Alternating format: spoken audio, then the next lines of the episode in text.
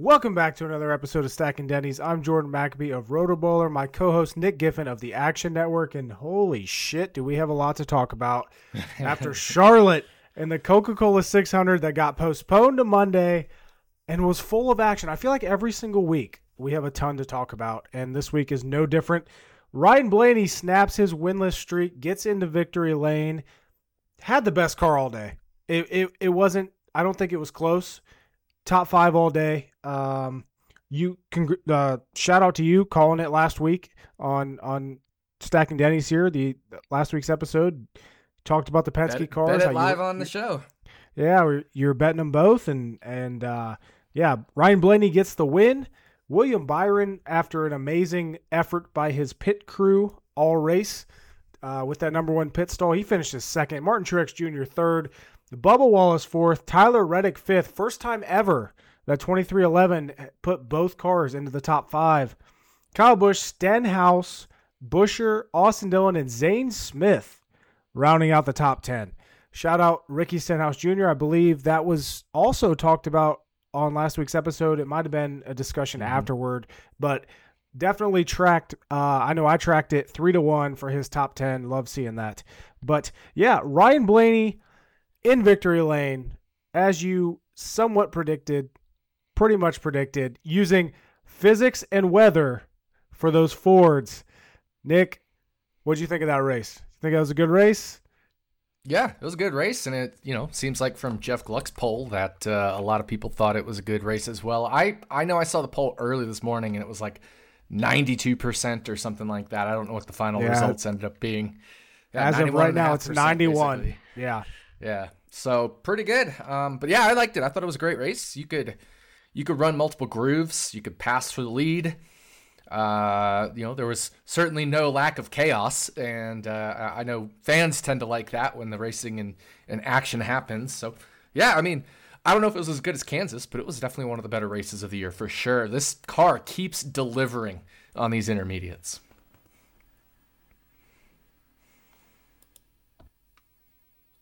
Yep. Sorry, I forgot my beer. You're good. So I had to run over and get that. But yeah, that's what I responded to Gluck's poll was they finally figured out this car on the mile and a halfs continues to deliver, and the Coca-Cola 600 was no different. Here's the thing, anybody that did not think that was a good race, this is a 600-mile race. The fact that it was entertaining and that it was competitive for the entire race is the most significant portion of this. I don't care about the wrecks. I don't care about the drama. We had Aric Almirola and Bubba Wallace, getting into it on pit road during the race. We had plenty of wrecks. We had the Chase Elliott, Denny Hamlin, which we're going to get into. But overall, it was just good race. It was good racing. It was fun to watch. Like, I cannot stress enough how good these mile and a halves are. We see it time and time again. What sucks is there's only six races. There's six of the 36 are mile and a halves. They've nailed it with this car, with the mile and a halves, and unfortunately, it's only a small portion of the schedule. But when we get them, we have to enjoy them, and that's the fact of the matter. But yeah, Ryan Blaney snaps his winless streak, and I tweeted out. I've been on a little tweeting spree today. Been getting a lot of fun discussions in my mentions today. But here's some stats for you. And I couldn't believe this when I looked it up. I could not. Best average finish over the last 6 races, Ryan Blaney, 6.3. Best average finish over the last 15 races, Ryan Blaney, 11.1. Best average finish over the last 36 races, an entire season, Ryan Blaney, 12.7. And one thing that I saw someone mention, with this tweet, I think they replied to it or they replied to somebody else, was that if Blaney would have made Phoenix and the final race last year, he would have won the championship. He had the best car last year. He played wingman to Joey Logano in that race. And I know we've talked about, I've said before, a few weeks ago, that I agreed with Kyle Putty that Ryan Blaney is overrated. These stats still surprise me. I'm not going to sit here and say that Ryan Blaney is elite. I'm not going to sit here and say he is a true championship contender, but these stats are, I think, very surprising. And we talk about it a lot, how average finish does not matter a lot, but when you go over a 36 race sample size, it's a little bit more significant than it is, you know, over a 6 race span, because when we're looking at single tracks, we're looking over the last, 6 races at a single track can be 6 years. Yes. 6 races or 36 races overall is a year. That is a full season. So what Ryan Blaney is doing is solid. He's getting the finishes. Is he dominating? No. Is he winning? No, he hasn't. That's his first win in 50 something races. But at the same time, he's getting the job done. And I think it's noteworthy there. One thing that I have noticed this year, especially this year, Joey Logano is coming off that championship run last year. He got a second championship. There's a significant speed difference in. Yes. I feel like Penske racing right now is 3 tiers. We got Blaney, who has weeks where he can win. He's top 5, solid. Then you got Joey Logano, where the weeks that he's good is about an 8th place car. The weeks that he's okay, he's about a 15th place car. And then you have Austin Cindric, who's in the 20s. And I don't get it. I don't understand the drop off that Joey Logano has. We have seen with Joey Logano this season. It's still not making sense to me. It actually reminds me. You remember last year when William Byron was testing, and yeah, that was our theory going on. And then I'm pretty sure they came out and said yes that he was testing. That's what this Joey Logano speed, because even this last week at Charlotte, Ryan Blaney was a top 5 car all day. He was a top 3 car all day. Joey Logano, while he had certain stints during that race that he was good, he was never going to win that race. He was just right. He was top 10 good. That's about it. So I don't get it.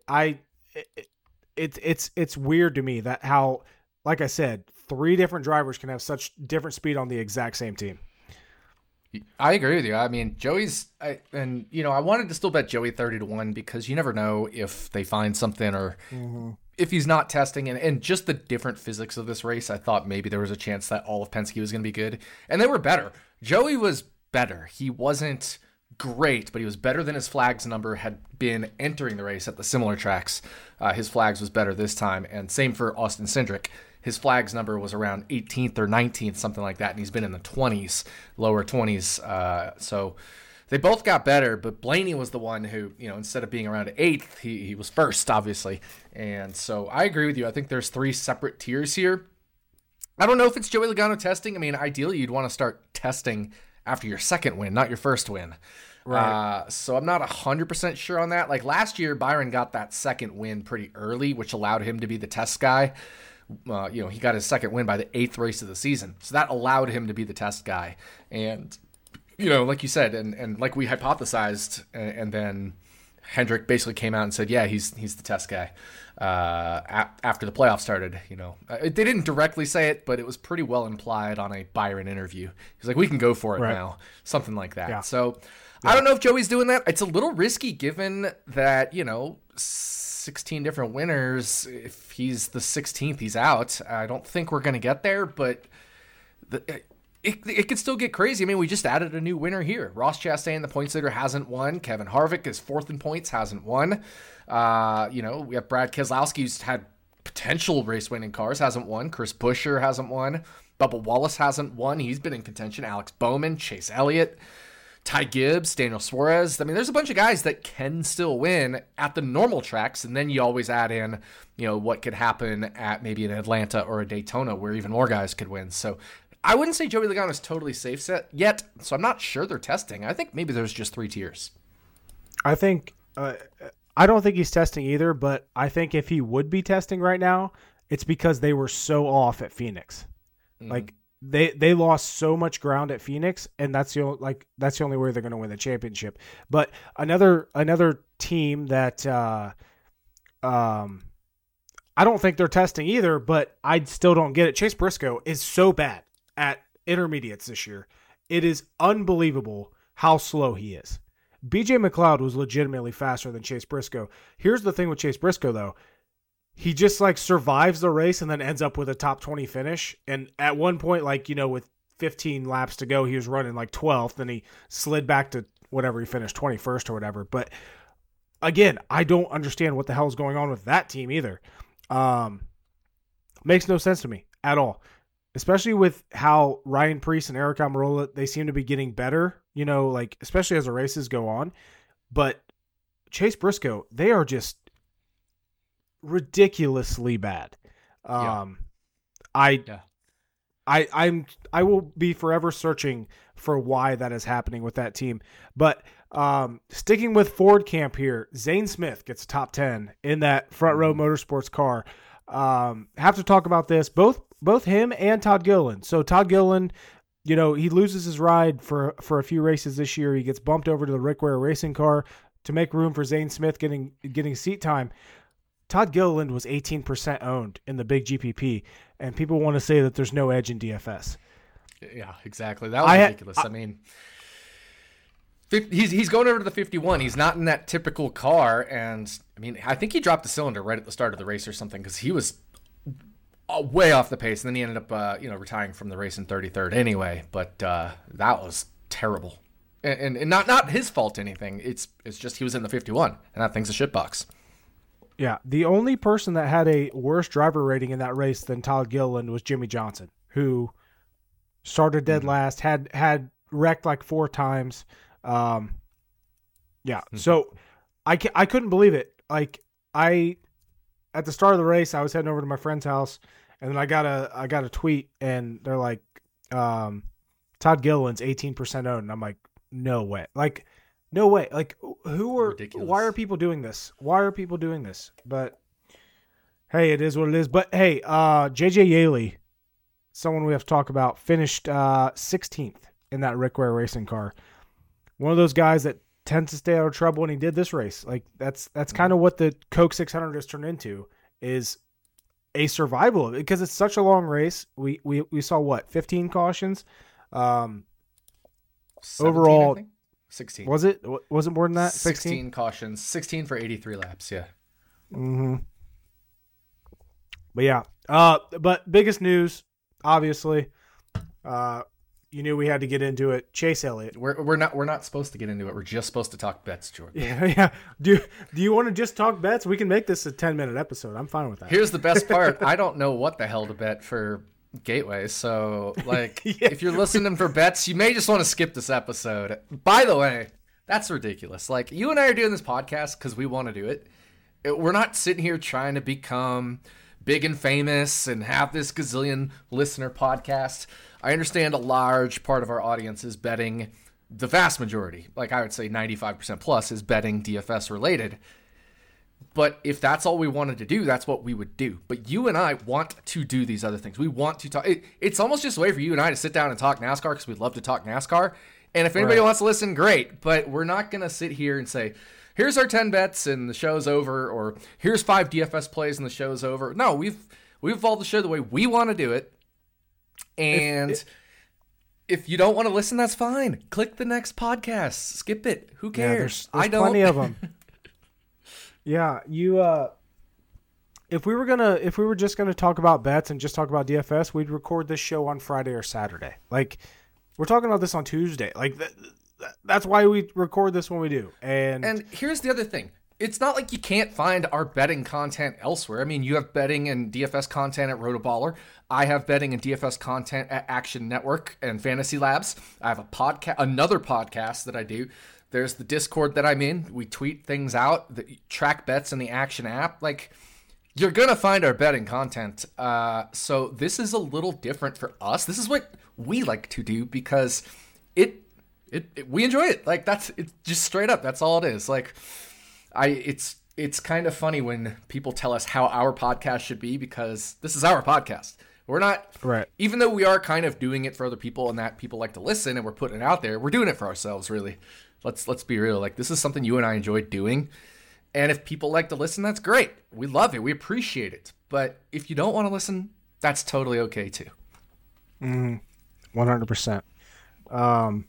But you know, not to get too far down that rabbit hole. I don't want to throw a little temper tantrum on that, but someone who did throw a temper tantrum was Chase Elliott at Charlotte.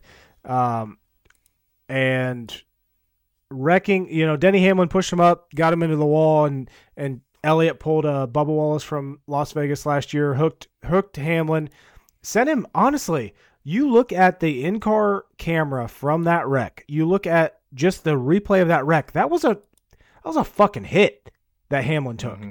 He said he said today, which would be Tuesday, that he can't move his neck really because of that. Like, we've talked about the safety of this car and how it lacks safety features. That was a hard wreck, and I can't believe, one, the number of people that look at that replay and say Chase Elliott did nothing wrong. Two, the number of people that look at that replay and say, well, he deserved it, or Hamlin deserved it because he put Elliott into the wall. And three, like, all of the excuses, just overall, all the excuses that people are making for Chase Elliott, when 1 year ago at Las Vegas, you're saying Bubba Wallace should be just kicked out of NASCAR for it. Make it make sense. I understand that these drivers like Chase Elliott, Ross Chastain have fanboys. They have super fans that are going to defend them no matter what they do. This, by the way, this is my whine about it.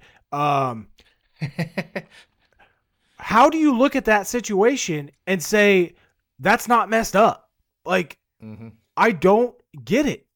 Chase Elliott straight up hooked him. I don't care what you say. And NASCAR completely agreed. Here's the thing, though. You and I have been critical of NASCAR before. Is there room? Is there room in your head? Is there any doubts in your head that what Chase Elliott did was not intentional? 0.0% doubt. None. It was 100% intentional. It's not a doubt in my mind. There's no questioning it. All the evidence points to it. People, there's a very good slow-mo video of it from the front where you see Chase Elliott. He bounces off the wall, and then he drives straight like you would normally, and then he decides to turn left. And again, this is before Brad Keselowski hits him. There's literally no doubt. None. Yeah, the people that say Keselowski... Even Hendrick Motorsports said, we agree with NASCAR trying to be consistent on this. So what more needs to be said? Yeah. The people that are blaming Keselowski, saying he turned Elliott, who turned... No, that is completely out. Like, there are things with the camera angles and everything. You just have to look at alternate angles. You will see that Keselowski did not cause that whatsoever. The contact was made after Chase was already into Hamlin. Yep. The only screenshots that I saw that could have changed my mind was the toe link being broken. And there was some screenshot that someone was trying to say caused it. No, it's not there. No. I mean, Denny Hamlin, an hour after the wreck happened, got the SMT data, posted it on Twitter, just like everyone expected he would. Like, I hated Denny Hamlin. I'm still not a huge fan of Denny Hamlin, but I am. Like, it's weird. Like, I'm not a fan, but I'm a fan. It's probably the best way for me to describe what I think of Denny Hamlin right now. What he's doing is what NASCAR needs. He is the Ross Chastain of telling the truth. Ross Chastain doesn't tell the truth. He wrecks somebody and says, "Oh, I didn't mean to do it. I didn't mean to get into you." Denny Hamlin just sits out there and tells the truth. He goes out there and tweets the data, and then turns his comments off, which, you know, is probably a good move on his part. But, you know, Dale Jr. on his podcast said, "I probably wouldn't have tweeted that out." That's because Dale Jr. is Chase Elliott, the previous version of Chase Elliott, who doesn't want to ruffle any feathers. Fact of the matter is, though, the most popular driver in NASCAR is suspended for a race. Do you think that has any implications on the sport itself? Does this get people talking like Ross Chastain fucking up races for people does? I don't know. Because not to mention Corey LaJoie now gets the opportunity of a lifetime. Yeah. We've been talking about this for years. If only Corey LaJoie could get a good ride. Hey, buddy, I hope you don't fuck this up. I hope you don't fuck this up. I want to see you go out there and actually contend for a top five. I don't think you can contend for the win. But hey, here's your chance. You've been talking about this. He needs to be in the mix. LaJoie has been talking about this. He needs to be in the mix in the top 10 in speed. Absolutely does. And if he doesn't, he's going to walk away with a bunch of egg on his face. there's no Josh Berry excuse here where he hasn't been in these cars or that this, you know, series or anything like that. So he has to be in the mix in the top 10 in speed. But to your point, does this move the needle in terms of NASCAR stuff? I don't think so. I mean, Chase Elliott got injured and missed 6 races. The TV ratings didn't plummet. They didn't suddenly come back up when he came back. There was none of that. There was no Chase Elliott effect on TV ratings. None. And I got tweets saying there was, and like, it's literally not in the data. Like, people, Chase Elliott fanboys, and I was like, oh, well, it makes sense. The look at his bio. It's a Chase Elliott bio. It's like, they just don't, a lot of Chase Elliott fans. I'm not saying all. I'm not even saying most, but a lot. I mean, if there's 5 million of them and 1 million of them don't live in reality, that's still a lot. There's a lot that don't live in reality, and they won't look at data. They won't look at TV rating data, attendance data, SMT data, video data. They just cannot say their golden boy did anything wrong ever, and somehow, you know, they think him being suspended is the worst thing in the world. It's going to end NASCAR. And like, no, not even close. If anything, this is good for NASCAR because it shows they're willing to apply the same penalty to anybody. All 36 plus drivers in that field, they will apply the exact same penalty. So, you know, I don't necessarily think it changes anything for NASCAR, but the precedent is set and now it's been followed. And I expect it to continue to be followed.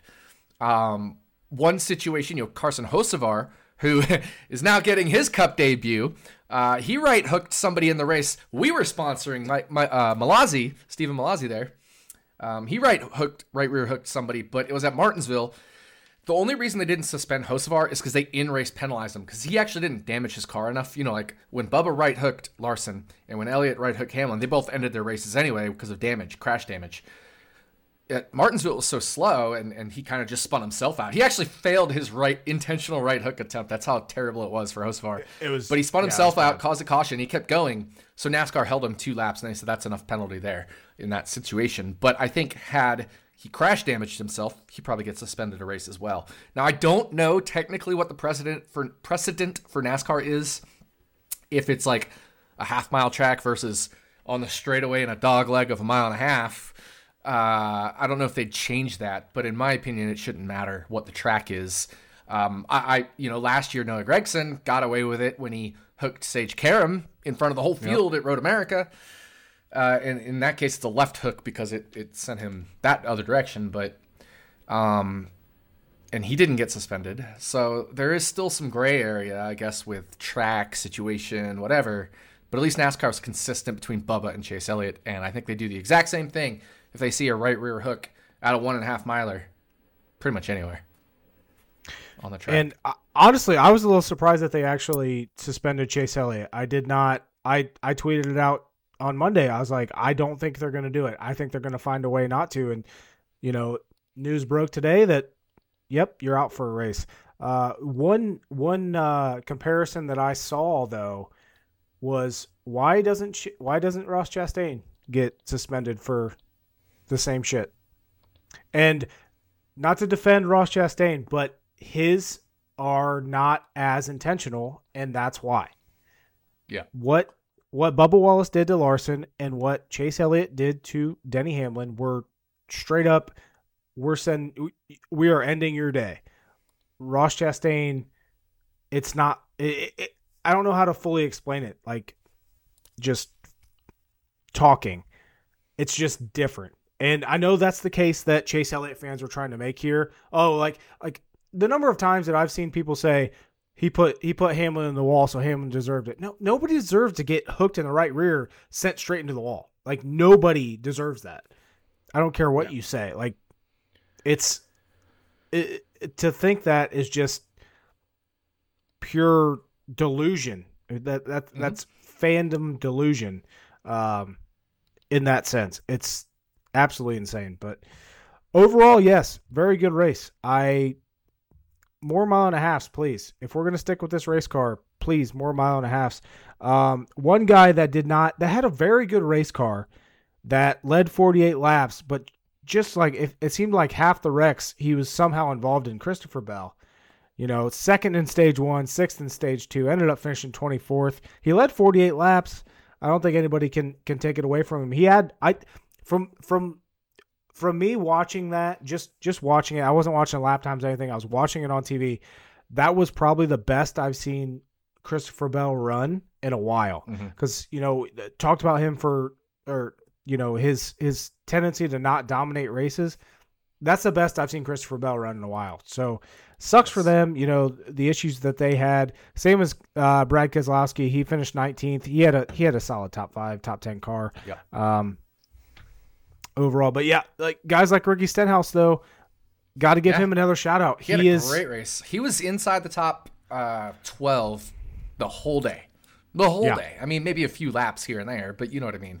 He was pretty much a top 12 car the whole race. You absolutely have to shout that out. Got to shout out RFK Racing as a whole. You know, Chris Buescher had a strong day as well. And you mentioned Chase Briscoe and just how bad they are. That Austin Dillon versus Chase Briscoe bet wasn't even close. It looked like it was close at the end, but remember, Austin Dillon had those fresh tires, and I was waiting Briscoe for team is just out to lunch. I was waiting for Austin Dillon to somehow screw that up. Like I know. I was like, you know, Austin Dillon's like ahead of Briscoe literally 95% of that race, and I was just waiting on that final restart. I'm like, I live bet Blaney 7-1.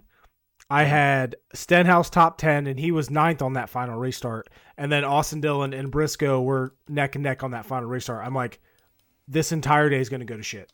Like, this is how my season's going. This entire day is going to shit. How's this going to all fuck up? Somehow, they all 3-1, and which was it was amazing. But thank you, Austin Dillon. I hate you a little bit less, maybe. By the way, you know who was dock blocked this past weekend? Denny Hamlin.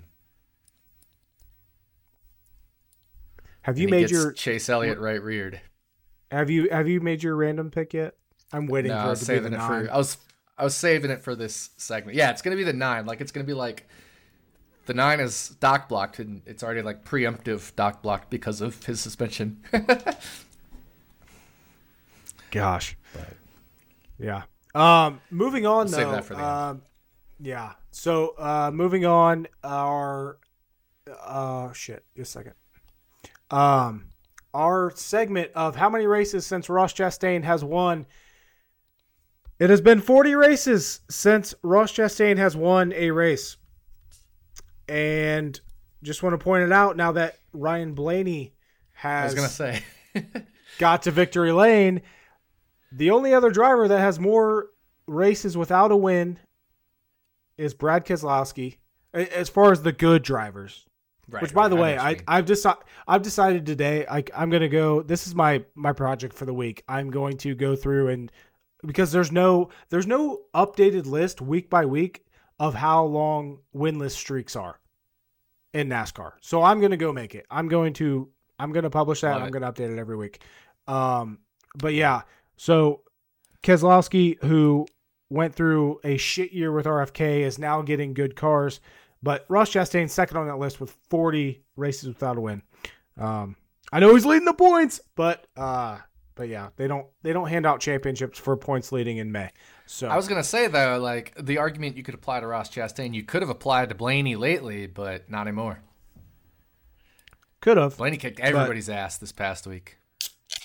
Yes, and. One more shout out from that race. Bubba Wallace, another top 5. That's 3 straight top 5s for that team. 4 if you include the All-Star race. Mm-hmm. They haven't figured out on mile and a halfs.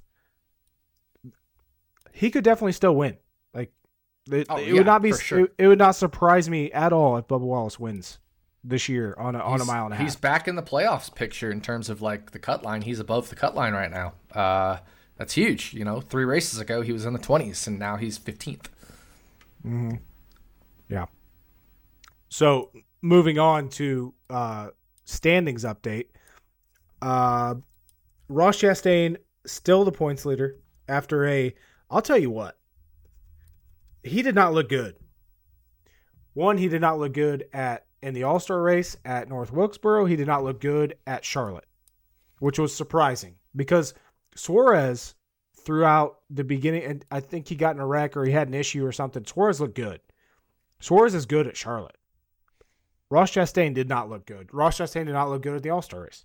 But he's still leading the points, 1 point over Blaney, 4 points over Byron, 8 points over Harvick. It is tight as shit up top.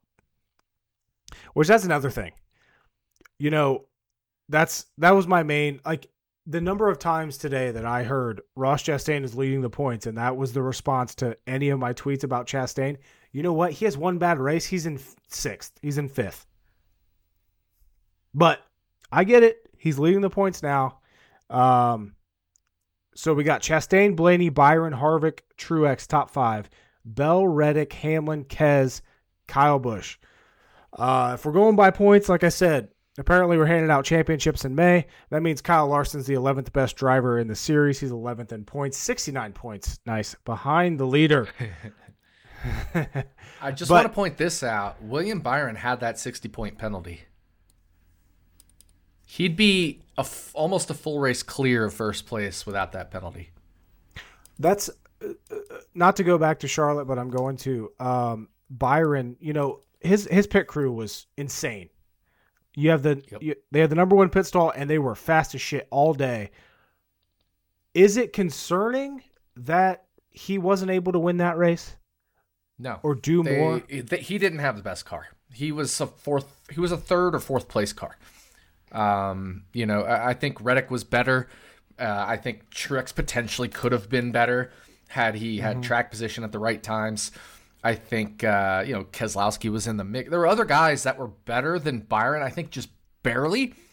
But you're right. His pit crew was awesome. And he had that first pit stall. And at Charlotte, that pit out timing line is so close to the end of the last pit stall or the first pit stall, whatever you want to call it. The one William Byron had that Jim Sonis from Number Fire, follow him on Action Network app at Jim Sonis.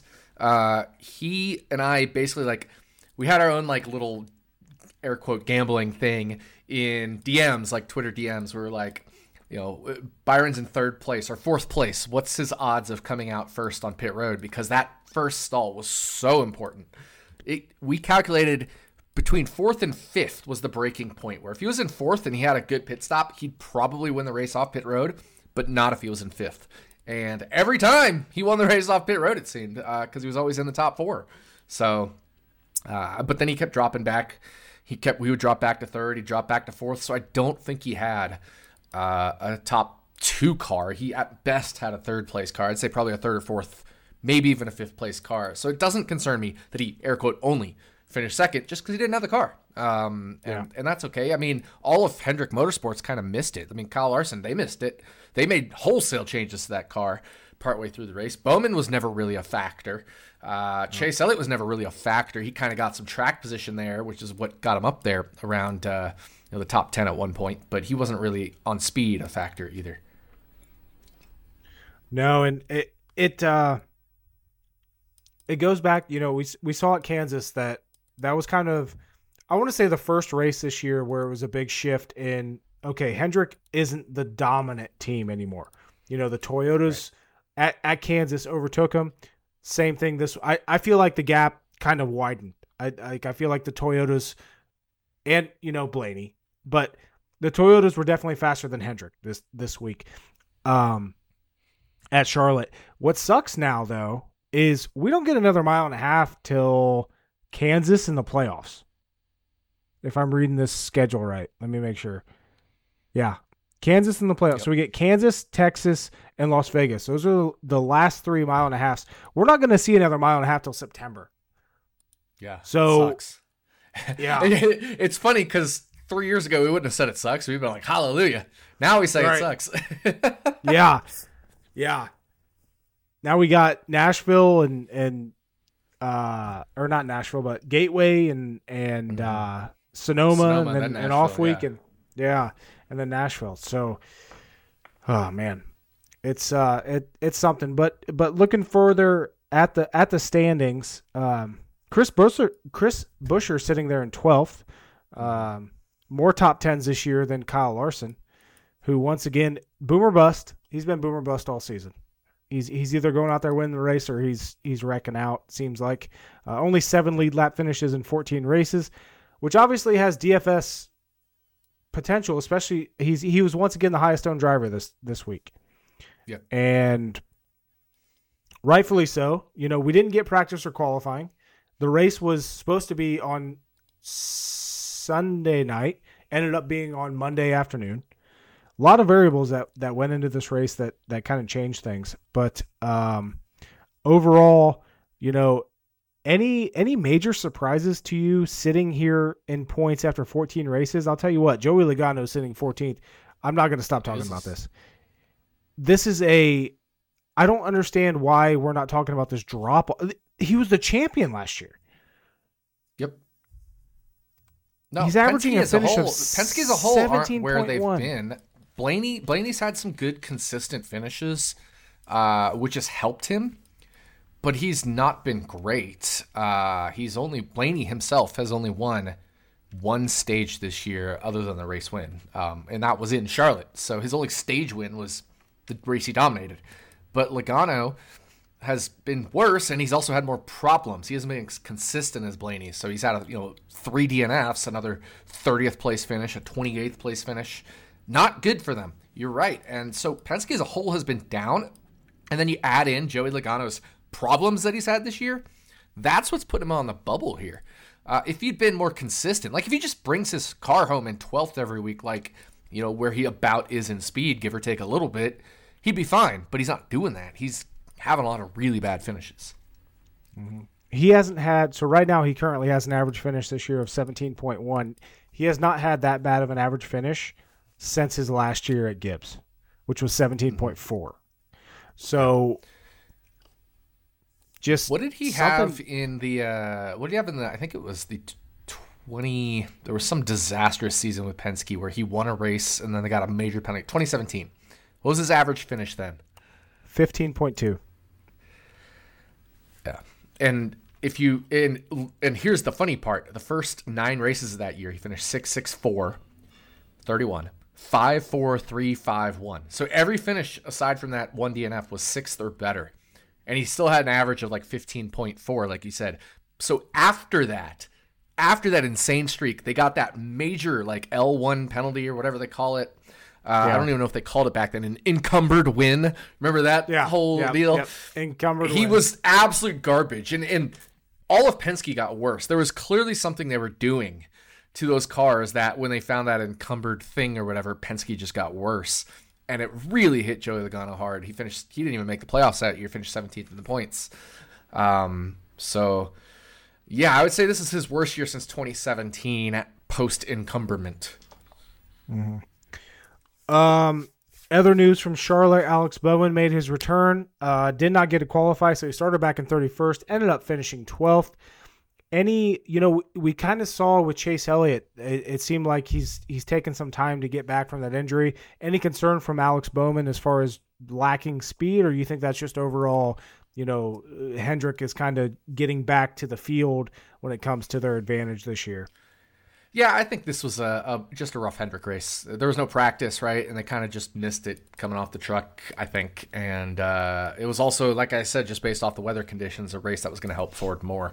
So I don't see any issue there with Alex Bowman in terms of one race performance in a race where Hendrick struggled and he was, running 15th all day, something like that. Not a problem. Yeah. How about like Zane Smith though? I know you're high on Zane Smith. One of those teams that, or one of those drivers that just stayed out of trouble all day, ended up finishing top 10. You look at he's made 5 starts this year already, 13th at Daytona, 10th at Charlotte, finally got a good finish because his other ones were 30th or worse, 31st or worse actually. But that Front Row Motorsports is still making gains every week, doing well.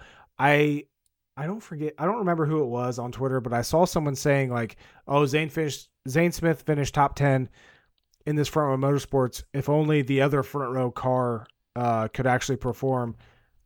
I'm not getting that comparison. Yeah, I don't understand. Michael McDowell has been shit over the past since 5 races. Since Martinsville, yes. Michael McDowell's been shit, but before that, he was like legitimate teens driver every single week. So yeah. I don't get it. Yeah, I don't either. But yeah, right now McDowell over the last 5 races, 22nd or worse every single race, 26th or worse in 4 of them. So definitely going through a rough stretch for him. This is possibly the spot to buy low on Chase Briscoe, right? Like we just came off of a run of Dover, Kansas, Darlington, and Charlotte, all using the intermediate package. Mm-hmm. And now we go back to the technically Gateway is the intermediate package as well, but it's flatter. So I'm not sure how that's going to play out. We'll talk about that. But then you go Sonoma, Nashville, I guess will be intermediate. But then after that, like Chicago street course, Atlanta super speed, pseudo speedway, New Hampshire, Pocono is, I guess, going to be intermediate. But again, I don't know how it's going to be different with a big flat track. But then Richmond, I guess, intermediate in Michigan, and then road course, super speedway. So maybe not the time to buy low at Chase Briscoe. I'm very curious with Chase Briscoe how he's going to do it. And I think you and I have this question a lot just through the whole field. This is going to be a hard race to handicap, and I'm not trying to get into the Sonoma or the Gateway preview. I mean, I haven't even done my whine about it, but this is going to be an interesting race to gauge guys like Chase Briscoe. It's the intermediate package, but it's a 1.25 mile flatter track.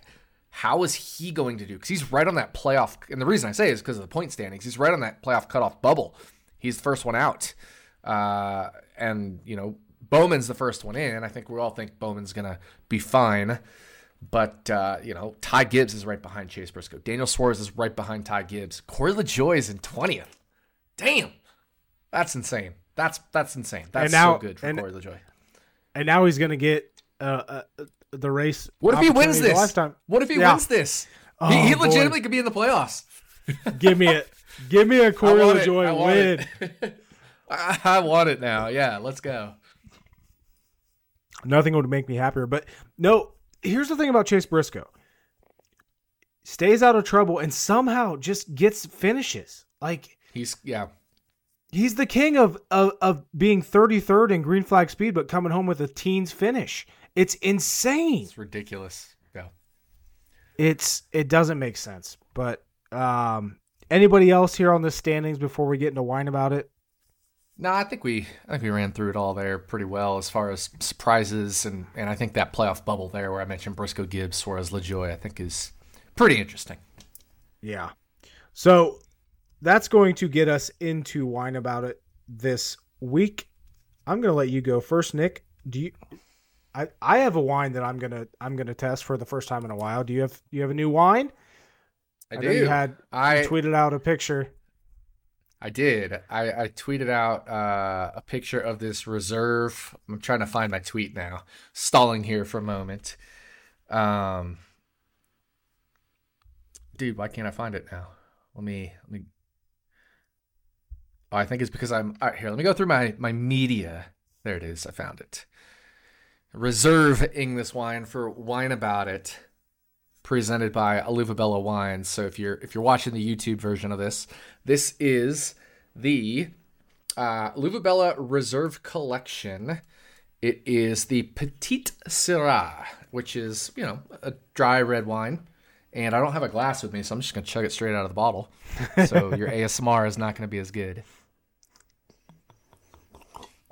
Oh, that was still good ASMR. I hope that came through. Did you hear the glugs? I hope that came through after. So this editing. One's very interesting. This is a little, and I like this. I personally like this. This is a little acrid in a good way for me. Very, I guess it has a lot of like tannins and not very good with my flavor descriptions, but I really like it. This is a Rotodoc wine. This is very much a Rotodoc wine. It's not as, I wouldn't say fruity, because I don't think cabs are fruity necessarily, but cabs I feel like have more of a, while they're bolder and a little bit acidic, they still have a good flavor profile. This one's more on the like smokier, darker, muted, a little, like I said, a little acrid in not a bad way. flavor profile, which I love. I think it's great. So I'm just going to keep drinking it out of the bottle. You know, as far as wine about it, and it's just going to go back to people not living in reality. I mean, we talked about the Chase Elliott fans that are not living in reality, but it goes all across NASCAR, whether it's Bubba Wallace haters, Bubba Wallace lovers, Kyle Kirkwood lovers. It doesn't matter. Like, we all have to come to terms with our reality, like not our reality, but actual reality. We can't just blindly be a fan of this. I mean, we can, that's great. But when your driver fucks up, he fucked up. And I feel like I actually do a very good job of that. If Kyle Kirkwood fucked up, I would be like, Kyle Kirkwood fucked up.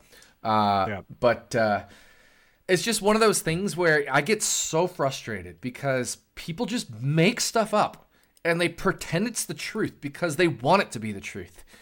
And it's just ridiculous. It doesn't make sense. I mean, and I alluded to it. It's like, you're literally going to make up TV ratings that aren't actually true because you like Chase Elliott. And you're going to say, well, TV ratings are higher with him, when there's literally no data evidence for that.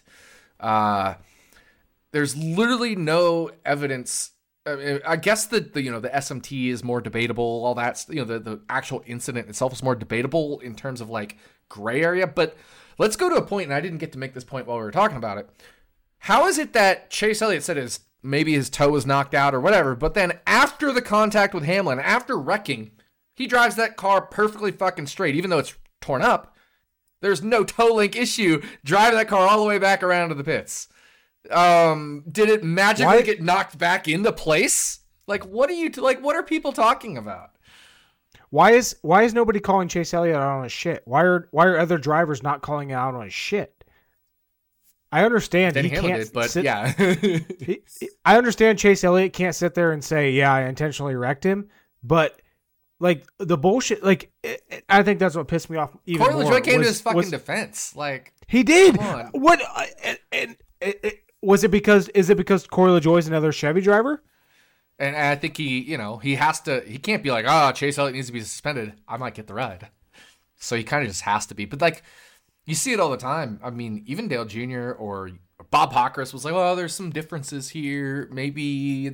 No, it was blatantly obvious. Why? And I don't understand why, but I'm not even so much talking about the other drivers, but it's just like the blind fanaticism is ridiculous. But if you want to talk about, and I think this is a good point, and it makes sense. The Corey LaJoies, the Dale Earnhardts, the whoever's coming to his defense or people just not telling the truth.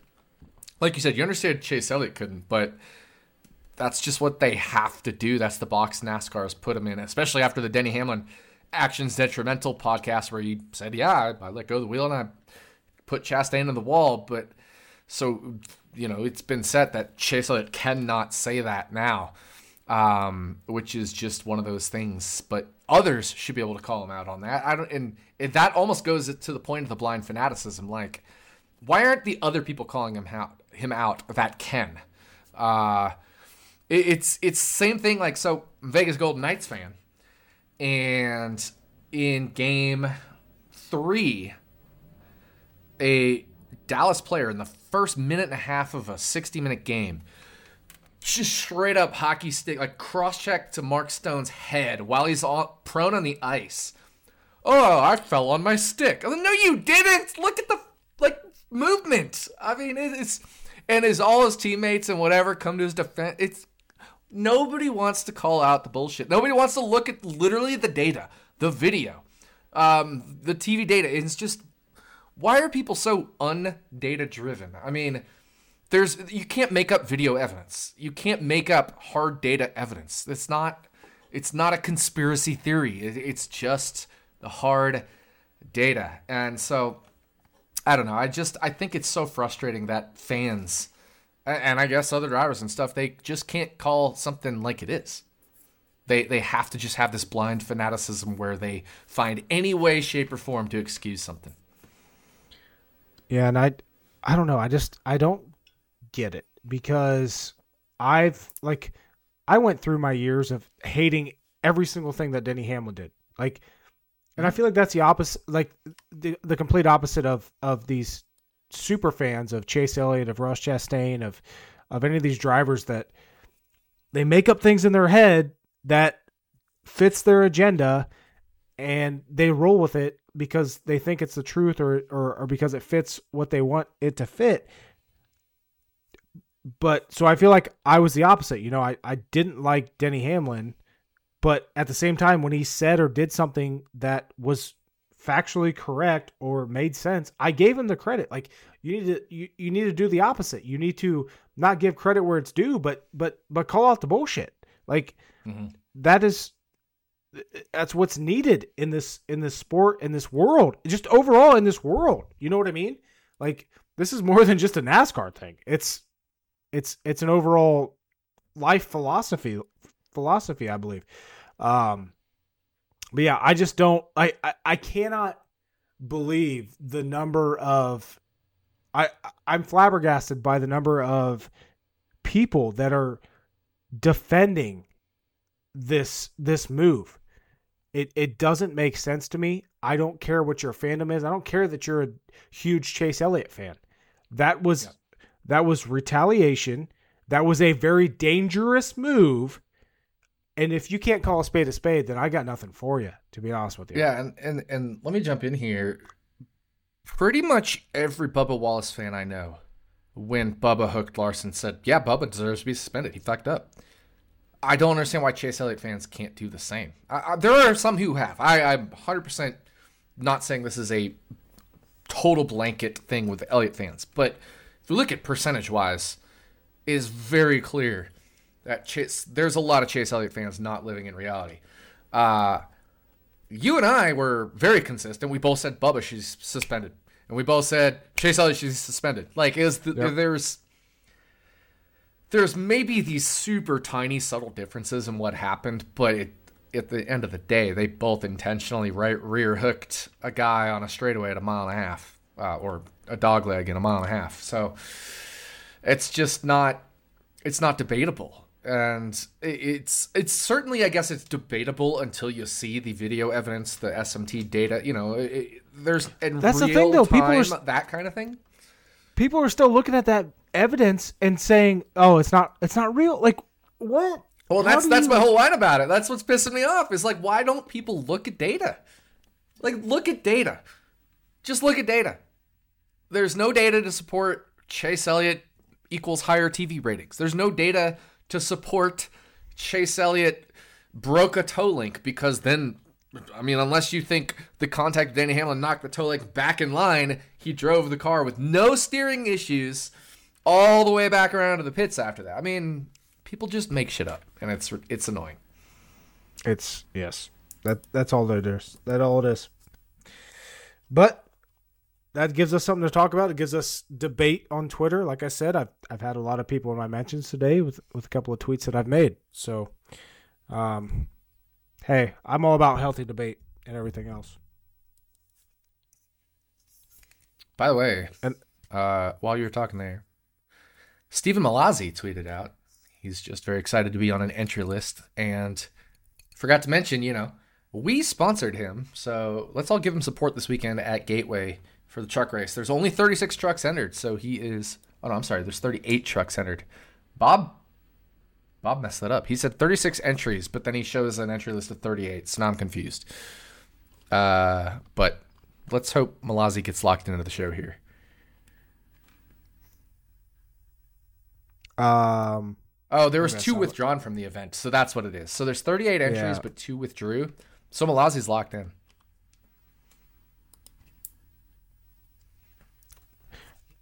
And has he announced his sponsor for that race yet? Not yet. He's driving the 34. Blank. Yeah, which is, I know initially what you and I thought he was going to drive when we sponsored him, and then he got put on the 22, which is even cooler. Yeah, yeah. So definitely check out and follow Stephen Malazzi. I think from how the tweet went viral about him and Outback. And, you know, seems like maybe, hopefully, Outback will be involved. That'd be sweet. That'd be awesome. Well, we'll be going out back if they sponsor him for this race. 100%. Yes. Maybe 100%. All week. Yeah. maybe all week. Maybe all month. I don't know. I mean, there's only one day left in the month, but we'll say all month of June or something ridiculous. Now, sorry, I interrupted your whine about it there. Yeah, my closest Outback is 50 minutes away, so it's not as easy for me to get there, but I live in the middle of fucking nowhere, Ohio. By the way, for anybody watching YouTube, I'm not struggling to open this. I'm literally just twisting it in my hand. I am drinking the Passion Apple Pie by Luvabella. And I'm going to have to try that on my next order. Oh, here we go. I'm going to try to get some ASMR here. This is incredible. This smells... The glass clink was like perfectly subtle too. It's awesome. So the apple pie that I'm used to would be the one that's made with moonshine and, you know, all the like, spices and everything. So this is 10% alcohol. Like I said, Passion Apple Pie. Gonna do a little. I don't know if I'm. I don't know how to drink wine. So I'm just gonna. I just chug it.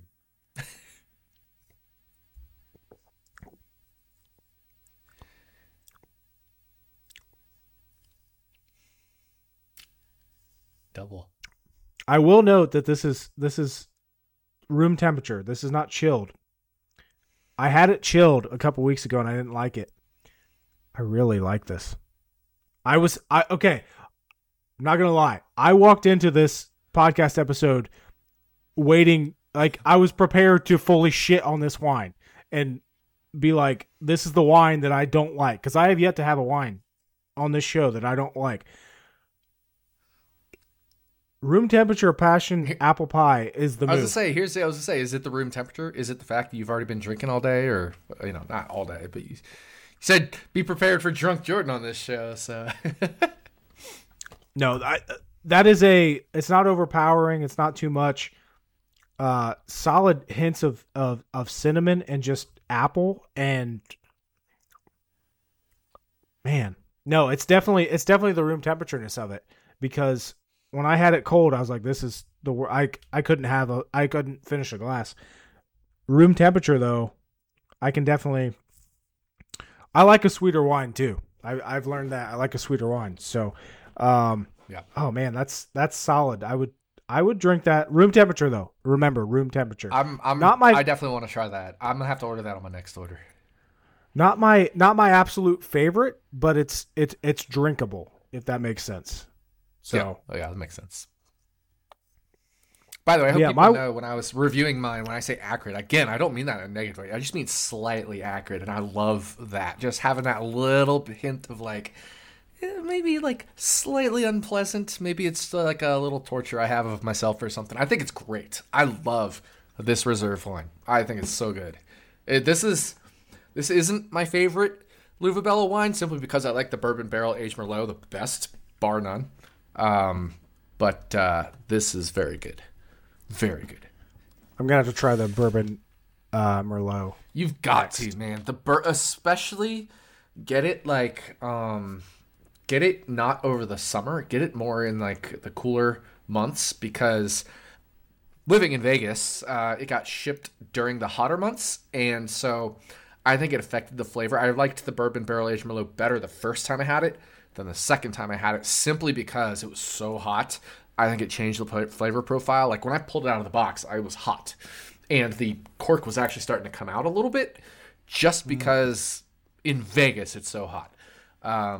It was still amazingly good. I love it. But for you, Jordan, order it when it gets to the fall. That'll be awesome. Okay. All right. Make it your playoff wine. Yes, playoff wine, absolutely. But yeah, my wine about it, like. My wine about it was going to be what your wine about it was. It's people unable to analyze reality, accept reality. It's I don't get it. I'm not going to try to get it. People just they live that way and they understand that way. So my official wine about it. I'm gonna take a little mulligan here. is people jumping the gun when it comes to the how good someone is. And part of it, I mean, obviously I've made my statements and I continue to make my statements on Ross Chastain and people saying that he's elite. I tweeted out earlier this week, or earlier today, actually, I said, Bubba Wallace has the exact same number of wins as Ross Chastain. And it's they're actually very similar. They both have a super speedway win, which I consider illegitimate, and they have a legitimate win. Bubba Wallace was a runaway win in his win, which was an actual legitimate win, whereas Ross Chastain needed to wreck people to get his win. But let's stop jumping the gun on what constitutes elite, what constitutes very good. Let's stop doing that. Ross Chastain is not elite. Bubba Wallace is not elite. I'm not tweeting these thoughts to sit here and say that Bubba Wallace is elite. I'm trying to say that there are very few drivers in the field that are elite. And no matter what stats or what numbers you want to pull that makes you think that they're elite, like Ross Chastain leading the point standings. No, that like okay, if you're going by that, if you're saying that Ross Chastain is elite because he's leading the point standings and because he did that insane move at Martinsville to get into the Final Four, which, by the way, he would not have been in the Final Four if he did not do that move. Let's get that straight. He would not have been in the Final Four. He would not have finished second in the points if he did not do that move. Game the system a little bit, yeah. It sort of game the system. I mean, it was fair, but at the same time, it's the only time it's ever been done, and then they had to shut that down. Exactly. If you sit here and say that Ross Chastain is elite because he's leading the points right now, then Kyle Larson is the 11th best driver in the field. You can't, no. If you are solely saying that Ross Chastain is elite because he's leading the points, then Kyle Larson is 11th. And let's just stop jumping the gun on these people. We see it too much. Just like, Ty Gibbs is not elite. Ty Gibbs has the potential to be elite. Ross Chastain has the potential to be elite. They are not elite. I have a question. They are not elite. What? Is Tyler Reddick elite? No. I didn't think so. Is Ryan Blaney elite? No. I didn't think so. Good. Is Kevin Harvick elite right now? Right now, no. Was he elite? Yes. Was he? Absolutely. 100. Oh, gazillion %. There's very few elite drivers right now. Who are your elite drivers right now? Right now? Obviously Kyle Larson. And Kyle Larson, I mean, the guy could have won 5 or 6 races. Obviously, we have to put in William Byron, given he would be not only the points leader, I'm right there with you. Yep. But also all the wins, all the stage wins. I mean, he's kicking everybody's ass in stage points. Now, I know Ross is second, and so that's an argument in his favor there, but that's not my point. Like, the whole point is Byron is so far ahead of everybody this year, he's elite. I don't know if I have a third elite driver. I would say... I think you could argue a couple others. I would say 2 years ago, Chase Elliott, 100% elite now. Yep. Yeah. I don't think he is. Yeah, a lot of that probably comes down to his injury. I will give him that. Can't really argue for Denny Hamlin right now. I can't really argue for Truex right now. Christopher Bell is a very unique case. He's kind of borderline elite. You know, he has a lot of wins. He has as many wins almost as, I think, as anybody in the last calendar year. Okay. So last 36 races. Leaders in wins. There are 5 drivers with 4. Tyler Reddick, Kyle Larson, Joey Logano, Christopher Bell, Chase Elliott. Mm-hmm. William Byron is sitting there with 3. Yeah. Kyle Busch because has 2. Was testing last year. Remember, because he was testing last year. Because he already had his 2 wins. It's like if we go back to the beginning of last year, like in the next gen car. Byron has 5 wins. So here is my final point on elite. Okay. We saw Jimmy Johnson be elite for all those years. We saw Jeff Gordon be elite for all those years. I don't think that there is more than 1 or 2 drivers for multiple 1, 2, 3 years at a time that can be considered elite, because this field, I agree. These cars are so equal. This talent is so equal right now. I don't think that you can place anybody into the elite category outside of someone like a Kyle Larson or what we're seeing this year with William Byron. Totally. William Byron this year is elite. Kyle Larson this year, despite his struggles, is elite. But guys like Ross Chastain, they're not elite. Guys like Tyler Reddick, they're not elite. They're good. We're not saying they're bad. They're not very good. Yes, Ross Chastain is very good. And I will sit here, and I've said it. I've said it for the last month. I said, Ross Chastain rattles off 3 wins. I will start talking about him as being elite. Until then, absolutely not. Absolutely not. That's not what happens. No. 100% agree with you. But yeah, this race car is definitely, as NASCAR wanted and as NASCAR expected and as we've seen, has closed the gap. But at the same time, there are still a couple drivers that are a little bit head and shoulders above everybody else. Now, with that being said, do I ever see the point or do I ever see drivers getting to that point of being truly this far ahead of the rest of the field? No, I think those days are gone. We're not going to see it. Could Kyle Larson get there? Yes. Could William Byron get there? Maybe. I think the best chance though is Kyle Larson. A healthy Chase Elliott again as well, I think is certainly possible. Yeah. I mean, he was the guy last year. There's no doubt about that. He was the best driver last year. But I agree. I think it's those 300 guys. I think Christopher Bell can get there. He's so consistent. He just needs that like little extra. I think Tyler Reddick can get there. Especially if you win on JGR, not 2311. I think Tyler Reddick could get there. But at the same time, then you get all these guys eating into each other. So who really becomes elite? But I do agree with you. I think we need to adjust our definition of elite for the times. Instead of being Jimmy Johnson dominant or Jeff Gordon dominant or Dale Earnhardt dominant, maybe you have to be like slightly below that level of dominance dominant. You know what I mean? To be elite, because there's so much more parity now than there was even when Jimmy Johnson was amazing, even when Jeff Gordon was amazing, and especially back in the day, Dale Earnhardt, Kel Yarbrough's, Darrell Waltrip's.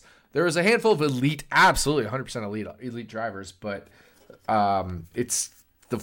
They didn't have as much competition as they have now. And so we kind of have to readjust our definition of elite as well.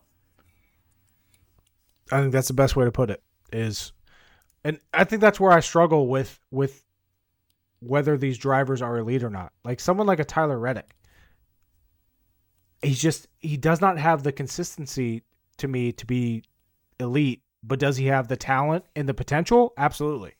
I don't think anybody can argue that. And he only has 1 win outside of a road course, which I'm not taking that away from him, but it is very much a specific specialty as far as his wins have come. He probably could or should have 1 or 2 more on actual ovals, and it hasn't worked out. So I'm not totally discrediting that side of things, but right now 3 of his 4 wins are on road courses. It's a very specific kind of win that he's had by and large. And, obviously people can say Chase Elliott was the absolute number one on road courses, but here's the fact of the matter. He has 2 wins at Dover. He has a win at Pocono. He has a win at Phoenix. He has a win at Nashville. He has a win at Martinsville. Like that is the difference between a guy like Tyler Reddick and a guy like Chase Elliott. Absolutely. Kansas. I mean, you name it. Yeah. He's got some super speedway wins, which I know you don't count, but like as a whole body of work, it's better if you win a couple super speedways than don't, right? Like Martin Truex Jr.'s never won a super speedway. That's kind of a knock on him. You'd think after 50, 60 tries, you'd win one. That's the difference with me, though. I don't consider that a knock. I don't consider a knock, but what I'm saying is you can't knock a driver for winning 6 super speedways. Like, how can we say just like if Blaney has 6 super speedway wins, they don't count? Because they do. He's especially good at that type of racing. Why doesn't Martin Truex Jr. have 6 wins? I guess the way I look at it, like, and the reason that I say that Chastain's a win, you know, super speedway win is illegitimate is because, like, Trevor Baynes won a Daytona 500. Like, of course, I totally agree with you. But what I'm saying is, if you have two guys who have 50 super speedways under their belt, one of them has 0 wins and one of them has 6 wins, that's not a lack of skill. That's not 6 flukes versus. Yeah, you know, I get what you're saying. Yeah, like eventually the sample size becomes enough. It's not completely unpredictable super speedways, right? If it was, we'd have more JJ Yaley's and BJ McLeod's winning, but we don't. We'd have more Michael McDowell's winning, but we don't, right? Like Michael McDowell has only won 1 super speed race for all the hype he gets. He's not actually that good at super speedways. He's good at surviving, but he's not good at taking the lead. Right. He only won the race because he led 1 lap because the 2 guys in front of him wrecked on the last lap of the race. He would not have won that race if Logano and Keselowski didn't take each other out. And all of a sudden, he's 40-1 across all the books because he won 1 fluke-ass race. So I agree with you on the illegitimate part on that. What I'm saying is we can't take away, though, the fact that there are some guys who are just fucking good at super speedways, and we can't totally discount that. We can't say that doesn't count. Well, and Keselowski is a good, you know, example there. Yeah, very good. He was great at Talladega earlier in his career, and he ended up, you know, he's obviously had a Hall of Fame career overall. So there are certain drivers, but I guess my biggest point is if you're making the point that he has a couple wins and they're both super speedway wins or one of them's a super speedway wins. I'm not going to count it.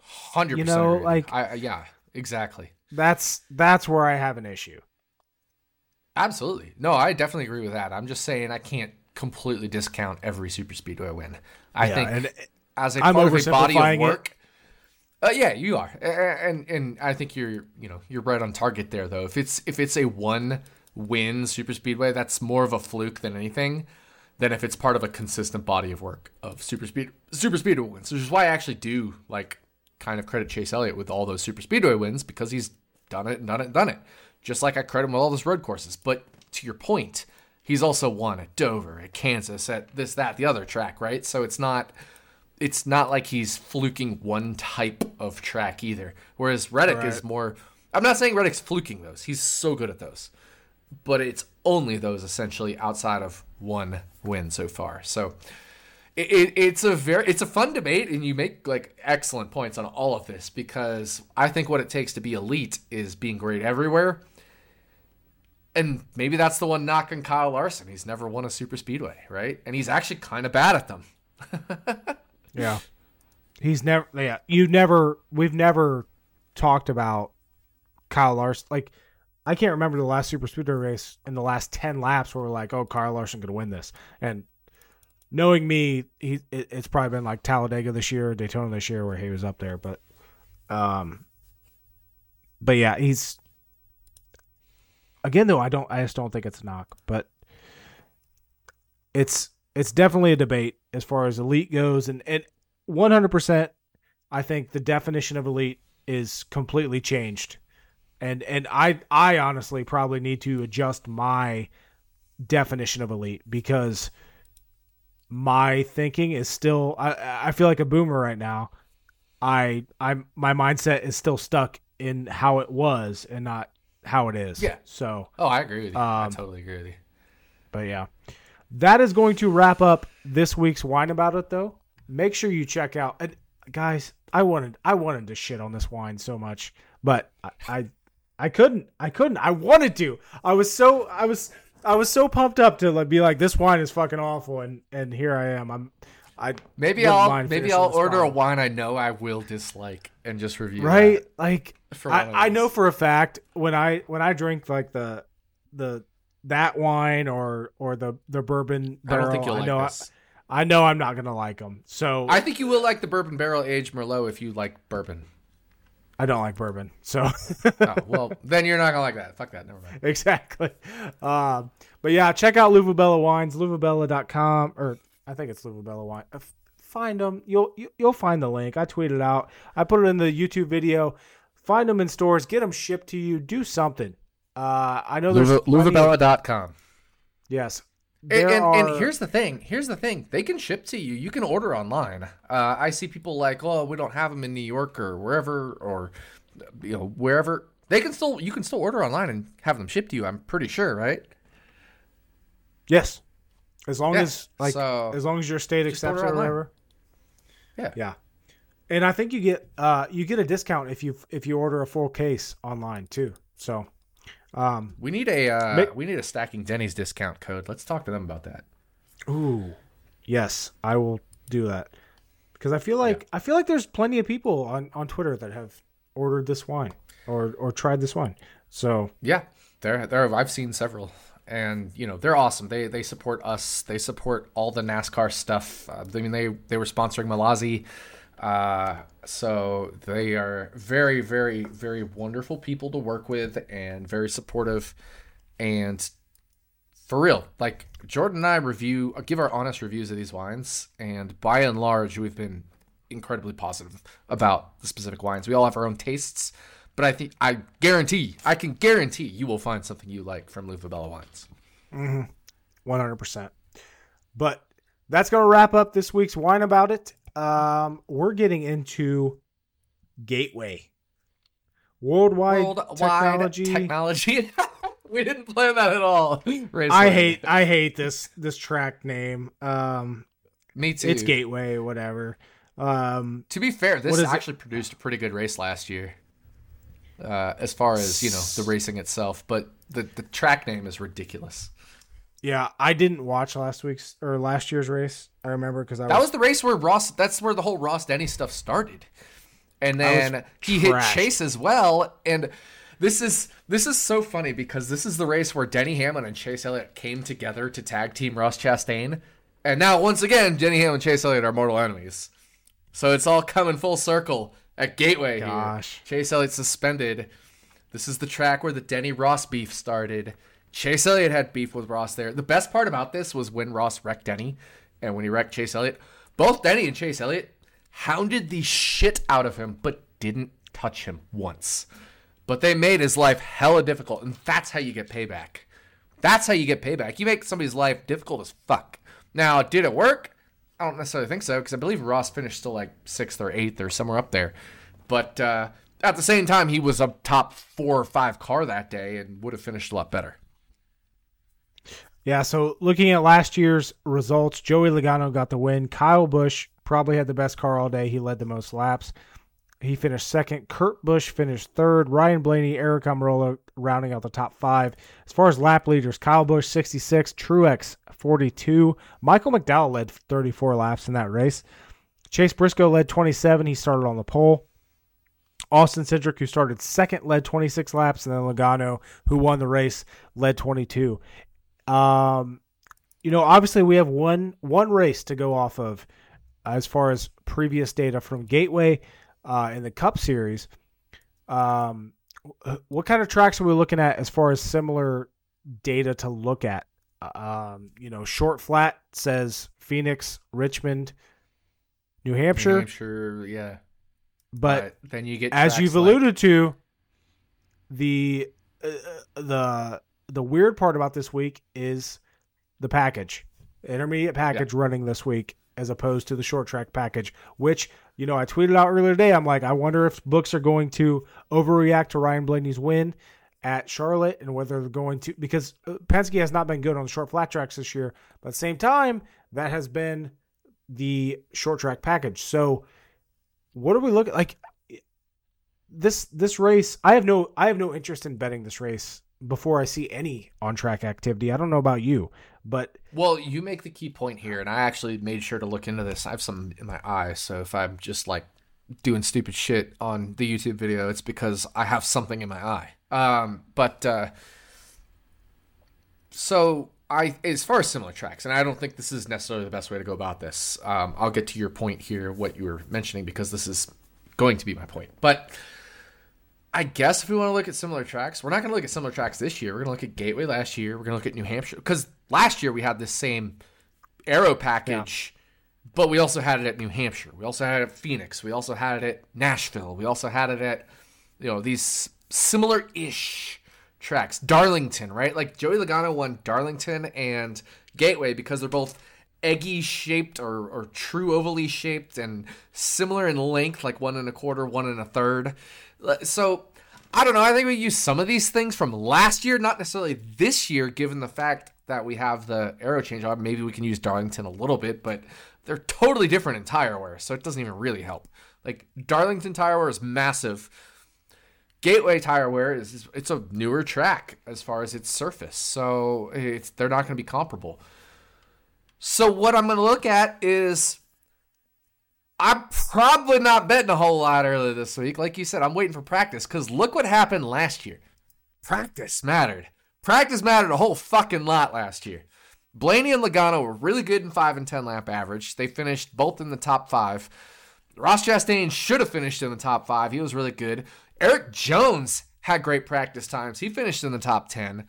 Kyle Busch, Kurt Busch, these guys all that practiced really well, finished really well, and ran really well. So I'm waiting for practice.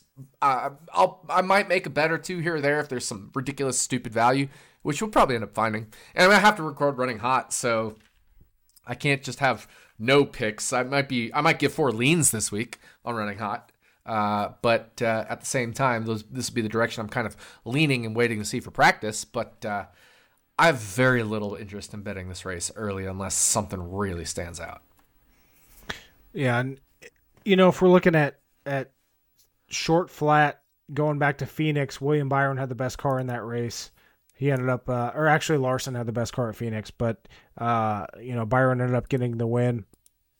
Kevin Harvick's always strong at short flats, as is Christopher Bell. Tyler Reddick finished 3rd in that race. Ryan Blaney, he had a good car that race. He finished 2nd. He did not have a 2nd place car. It's the typical guys, you know, if we're looking at short flat tracks, that we're good. And that's another part or a point that I'm trying to make. You know, Logano won this race last year, but Penske does not have the speed this year. This year, so far it's been Hendrick Motorsports again and the typical guys, Kevin Harvick, Christopher Bell.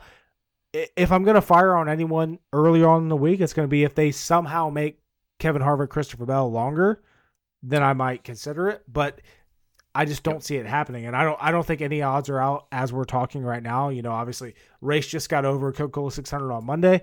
I don't think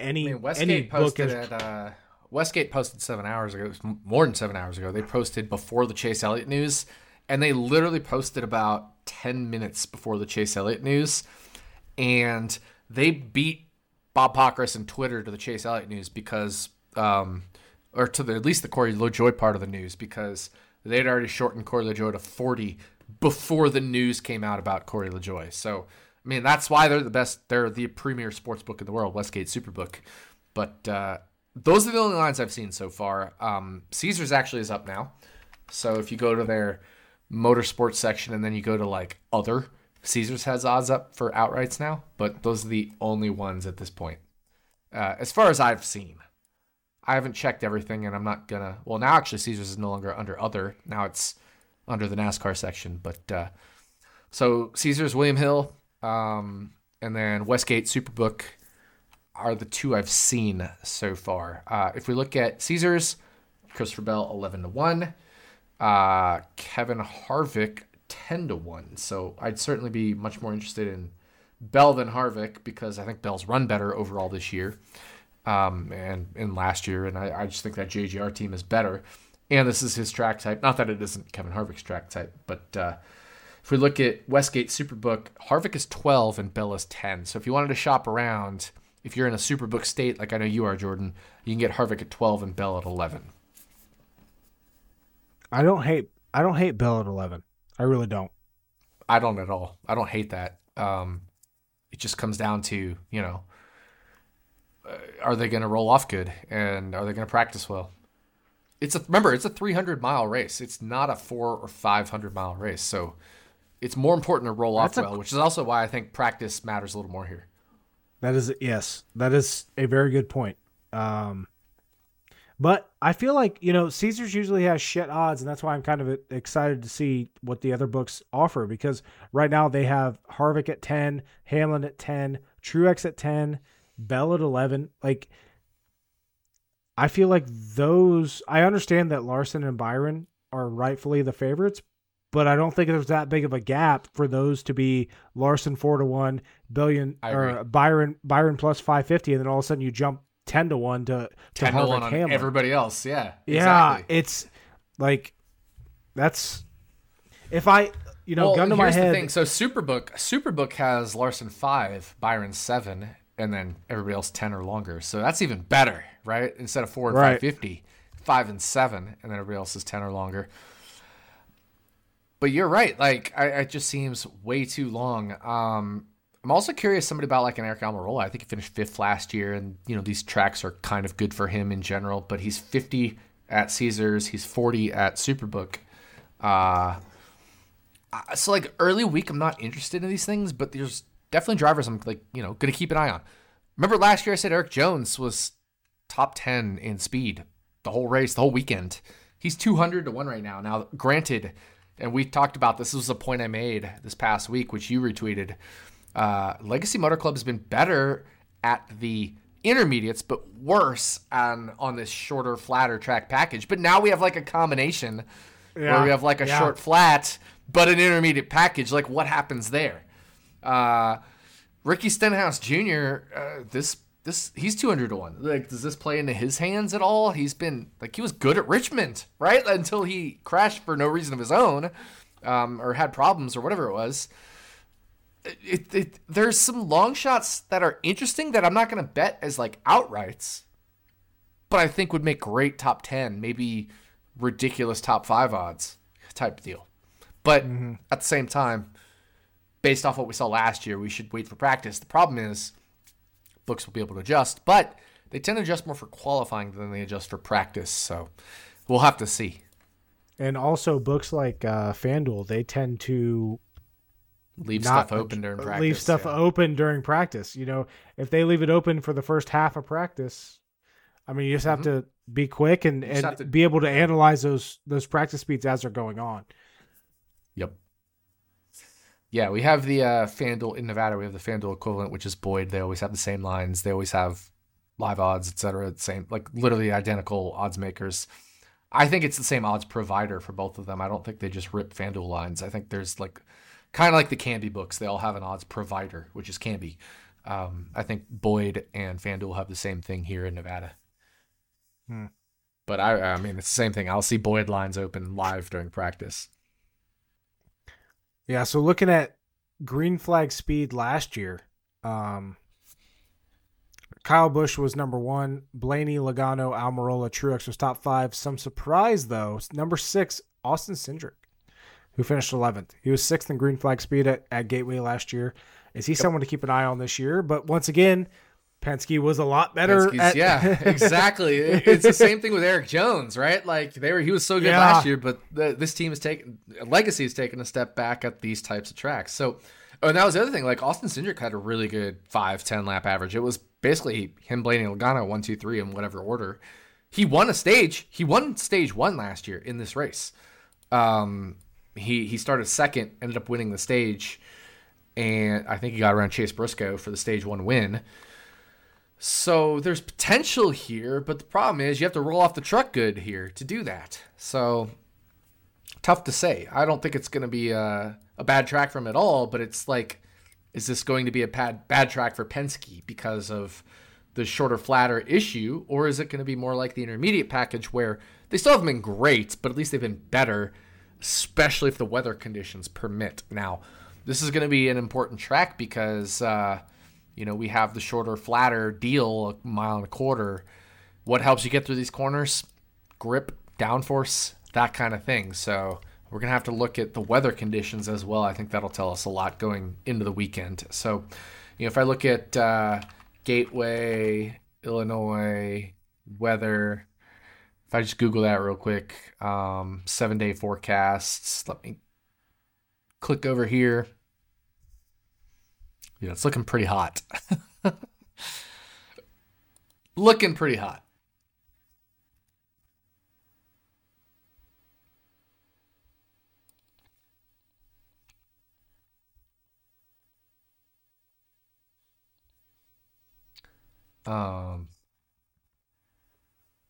Sunday I see 93 degree temperatures. Jesus. That's not going to help the Penskes. At least there's no rain in the forecast, though, is there? And even like Saturday with practice and qualifying, I think. No, absolutely no rain in the forecast, I think, for any of these. I mean, we're talking 4, 5, 7, 2% on Saturday, Sunday, Monday, Friday, right? Like, what I think this will help is the Gibbs cars because they've been so good with tire wear, long run speed, right? So I think this could be a Gibbs race on Sunday with some Hendricks, of course, mixed in. I mean, there's no doubt Kyle Larson, William Byron will be in the mix. Maybe Ross Chastain will be in the mix. I don't know.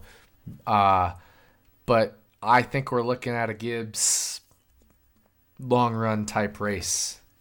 That's so that was one interesting thing last year was Kyle Larson wasn't that good. He was 14th in green flag speed. He finished 12th. Currently, Superbook has Truex versus Larson. Truex at plus 120. That's the only one that I was looking at that kind of jumped out at me like, yeah, I could bet that it's like Christopher Bell. I could get on board with that for sure. I can get on board with that. Actually, that might be one of my early bets. And again, we're going to, it's 2 weeks in a row I'm going to the physics because the only reason I'm going to the physics this week is because we don't really know as much what to expect. Charlotte, everybody felt like they knew what to expect, and I specifically had this physics angle. I told you Monday, before we recorded Stacking Dunnies on Tuesday, and it dropped on Wednesday. I was ready with this physics angle. I didn't plan this one. This is like you and I are kind of figuring it out in real time as we're talking. And I think this is going to very much play into JGR's hands and or some of the Chevy drivers / teams. I don't think it's going to be as good for the Penskes. It does help that it is the intermediate package. It certainly helps the Penskes in that regard because that's a little more downforce generated, a little less sliding through the corners. But this could be another Chevy / Toyota race for sure. And I don't think anybody would be surprised by that because Toyota's obviously makes me like joke. Bell 11-1 more too. I might end up fucking betting that, and I don't want to. Exactly, dude. That's the whole problem with this race. Is like that feels like the best bet or one of the best bets, but we don't really want to pull the trigger. Right, and I keep like comparing it. If we were at New Hampshire, or I'm just going to use New Hampshire. Would I be jumping it at Christopher Bell at 11-1? Probably not. Absolutely. Like I'm not. Oh, not New Hampshire. Christopher Bell's. That's one of his best tracks. Period. I know, but like 11-1 to me is fringe. If he's in the teens, I'd be over Bell at 11-1 at New Hampshire. Okay. If we get New Hampshire and he's 11-1, I'm betting him right away. Did you say Canby Books already open? They have Harvick at 13. I didn't look at Canby Books. Yeah. But let me check that out. I was pulling up FanDuel, but they haven't posted yet. But yeah, no. I mean, look at Christopher Bell. He won New Hampshire last year. He finished second in New Hampshire the year before. If we go to Xfinity, he won New Hampshire, dominated, led the most laps all 3 years. New Hampshire was track. Look at the truck series first and second, dominated, led the most laps in the race he won. New Hampshire's literally his best track. New Hampshire was not a good example for me to talk about Christopher Bell there. That's fair. That's fair. Yeah. But yeah, for anybody that just wants, that's only listening for our bets, if I had to bet someone right now, it'd be Christopher Bell 11-1. I think Nick's on that as well. I agree. I'm not necessarily sure I will. I might. I just kind of need to dig in more. You know, obviously my models run, but like really look into things and. That or Truex. Truex is there for me. You know, you look at the fastest cars here last year. It's Kyle Busch, Ryan Blaney, Joey Logano, top three. Kyle Busch isn't in that car anymore. Ryan Blaney, Joey Logano have taken a step back this year on the short flats. Okay, that eliminates those three. Then you got Aric Almirola, who was in fourth. He ain't winning this race. Well, he could, but as far as like true contenders, he's not going to be there. Then it's Truex, who was in fifth. Already said I liked him. Cindric, don't think he's there. Again, Penske, and then Bell. So that's why I like Christopher Bell. This is my thinking on Bell. Is this an Alex Bowman 30-1 race? Is Alex Bowman 30-1? At the Canby books. You were mentioning that they're up. He's 30-1 at the Canby books. Is he not uninjured enough? Or, you know, Bubba's 30. I don't know. I'm just Briscoe's 30. Yeah, but fuck that guy. I mean, it's the intermediate package. I cannot get on board with Briscoe right now. Not fuck him like I hate him. I like him. I like Chase Briscoe. I think he's fun. But in terms of betting him at 30, yeah, I can't do that. No chance.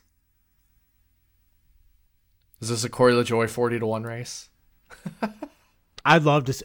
That's the only thing I want to see this weekend is Corey LaJoie win. I would. This is a great week to not bet. Yep. I agree 100%. Like, there's your betting analysis. I would rather see Christopher Bell be fast in practice and bet him 8-1 than bet him right now at 11-1. I will say that. I agree with that because that's more data, that's more assurance, that's going to affect my model. And I think if he's fast in practice, I believe he will be even better value at 8-1 in my model than he is at 11-1 right now, which is by my model super thin value.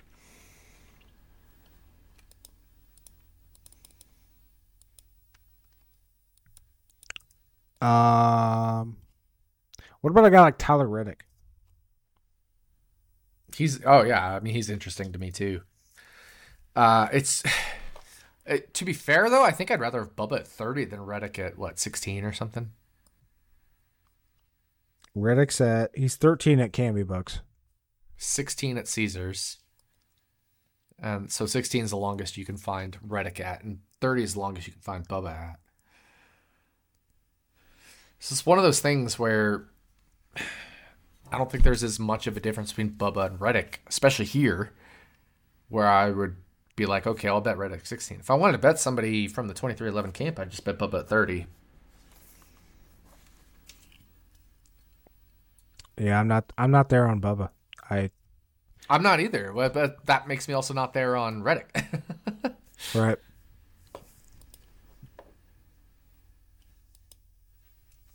I wish we had any top 10s odds, but obviously, you know, books are being slow. So Superbook has, like you said, race matchups. It has that Truex plus 120 versus Larson. It has a Bell, Hamlin, Harvick, Chastain group. Not really interested in betting that group. Blaney, Logano, Reddick, Kyle Busch. I think maybe looking at Reddick or Kyle Busch there could be interesting if the Penskes struggle, especially with the heat. I think a Reddick, Kyle Busch, one of those two, or maybe both of them, makes sense. Of course, it's hard to risk $200 to win, you know, to lose one of those $100 and then make $280 or $285. How about this fucking bet? This group: Bowman, Briscoe, Keselowski, Bubba. Like, I feel like ordinarily I'd just smash Bowman in this group. Even then, though, I can't rule out Keselowski. I agree with you. Oh, I totally agree with you. I'm just saying ordinarily I feel like I'd smash Bowman. No back injury concerns. Yeah. But it's the issue of the track versus the package. If this was a short track package, we'd have a lot more clarity here. It would actually help Chase Briscoe. But without it, it's a lot tougher. Suarez, Almirola, Gibbs, Busher is a group. I don't really see anything I want to bet there. Maybe Ty Gibbs at 3-1. Maybe. I don't know. I mean, Almirola is good at these types of tracks, like we said. And then not a shitbox group, but a bottom middle tier group. Gilliland, Gregson, Burton, McDowell. That's tough. That is tough. Like, I just don't want to make any bets this week. I would. What are the odds on McDowell there? McDowell's plus 270. So in a 4-car group, I mean, the juice is winning here. Gilliland's 260, Burton's 270, McDowell's 270, and Gregson's 285. And 3-1 would be average. So they're getting hold on every single driver. I can't believe Gilliland's the favorite there. I can't either. I mean, I get he's going back to the 38, but I still can't believe he's the favorite there. It's a great track for him, but I don't think it's a bad track for Burton or McDowell and Gregson. I don't think it's a bad track for any of them. And if anything, hot and slick. Gregson loves hot and slick conditions, but I think it tends to be more on steeper type tracks. Yeah, so McDowell this year, 13th at Phoenix, 19th at Martinsville, 6th at Richmond. Mm-hmm. Like, to me, that's McDowell all the way in that group if I had to bet it. I agree with that. The only thing I would question is the weather. It is going to be hot, and that does not help the Fords. But I think I agree with you. I think you got to go with McDowell if you pick something from that group. Or Gregson. But it makes me just not. The more I look at this, the less interested I'm in betting. Here's one. What about Toyota plus 245? I'd take that. It's Chevy 110, Ford 245, Toyota 245. Why is Ford what? I mean, they have more cars, right, than Toyota, but I don't know. I think they're looking too much at last year and not enough at what's happening this year. Yeah. Give me Bell at 11-1 and Toyota 245. Those are probably, I agree. I think those are probably the two best bets. And like you said, Truex over Larson plus 120. Like, there's things out there, but again, at the same time, a lot of these are pretty thin value. Yeah, there are bets out here that I'm leaning, but not a single one of these has been like a previous week where we're betting it literally live on air as we're recording this. I have not bet anything, and I have no intention to. Maybe Bell, but that's about it. So that's just how it is with Gateway this week. It's how it is with these new tracks and this, short track package. The good thing is, though, like you said, the forecast looks good. It looks like we should get practice qualifying in. Mm-hmm. Oh, we're getting the whole race weekend in. There's no delays here for Gateway. That's good. Lazzie's getting in. There's no rain concerns there. That's awesome. He got fucked on that one race, Martinsville, with the rain and the shortened race and then the electrical issue, battery, whatever it was.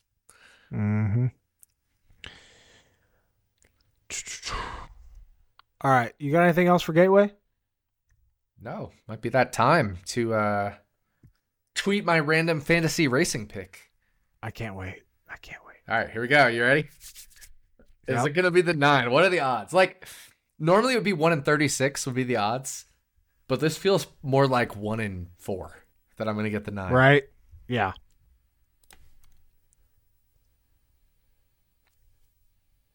Here goes.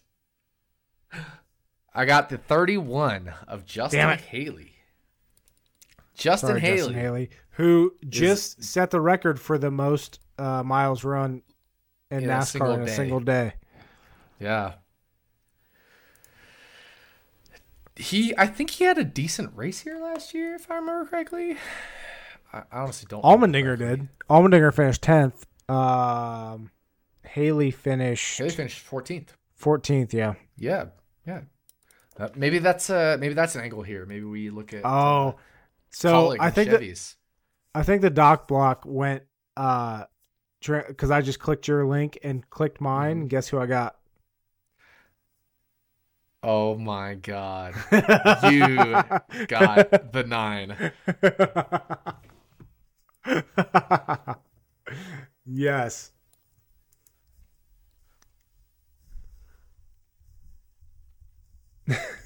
I'm tweeting this out.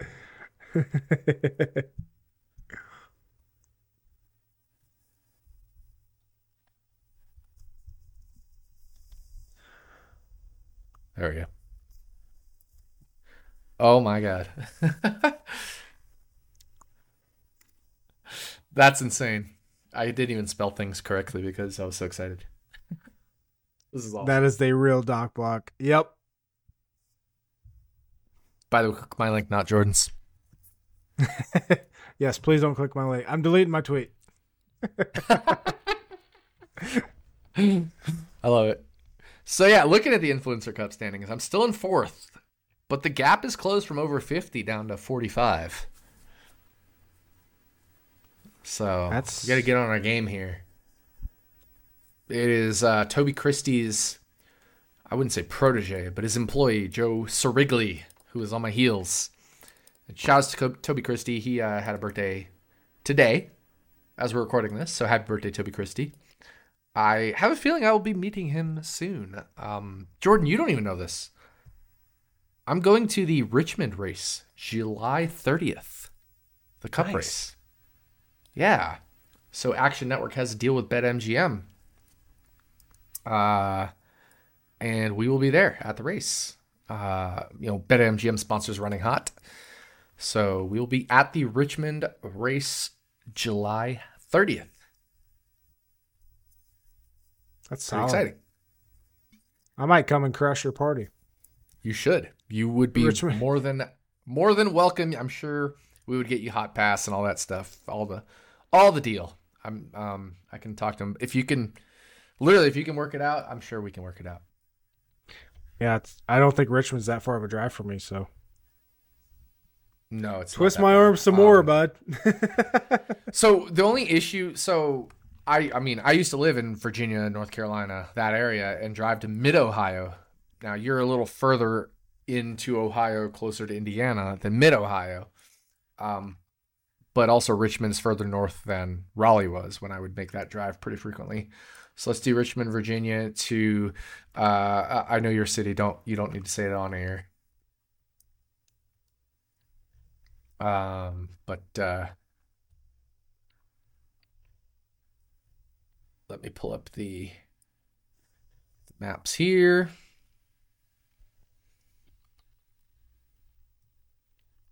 Oh, sorry, just give me a second. This is being stupid. It is, looks like about 8.5 hours, 9 hours, if I have that right. It's nothing. It's an easy drive. Exactly. I mean, you drove to Martinsville, right? Yep. Yeah, Martinsville's closer. Richmond will be a little bit longer, but same idea. Yeah, I'm going to have to make that work. Get to Richmond. We'll have fun. Let's do it. I'll let my my team know tomorrow. Cool. If you can, I'm not going to tell them until you're sure you can go, but I'll be there. So I don't even know where that came from, but I forget what we were talking about that caused that. But I'll be at Richmond. Nice. I'm also, All-Star race didn't count, but I'm looking at my last 2 results in random fantasy racing, 9th in the All-Star race and 5th at Charlotte.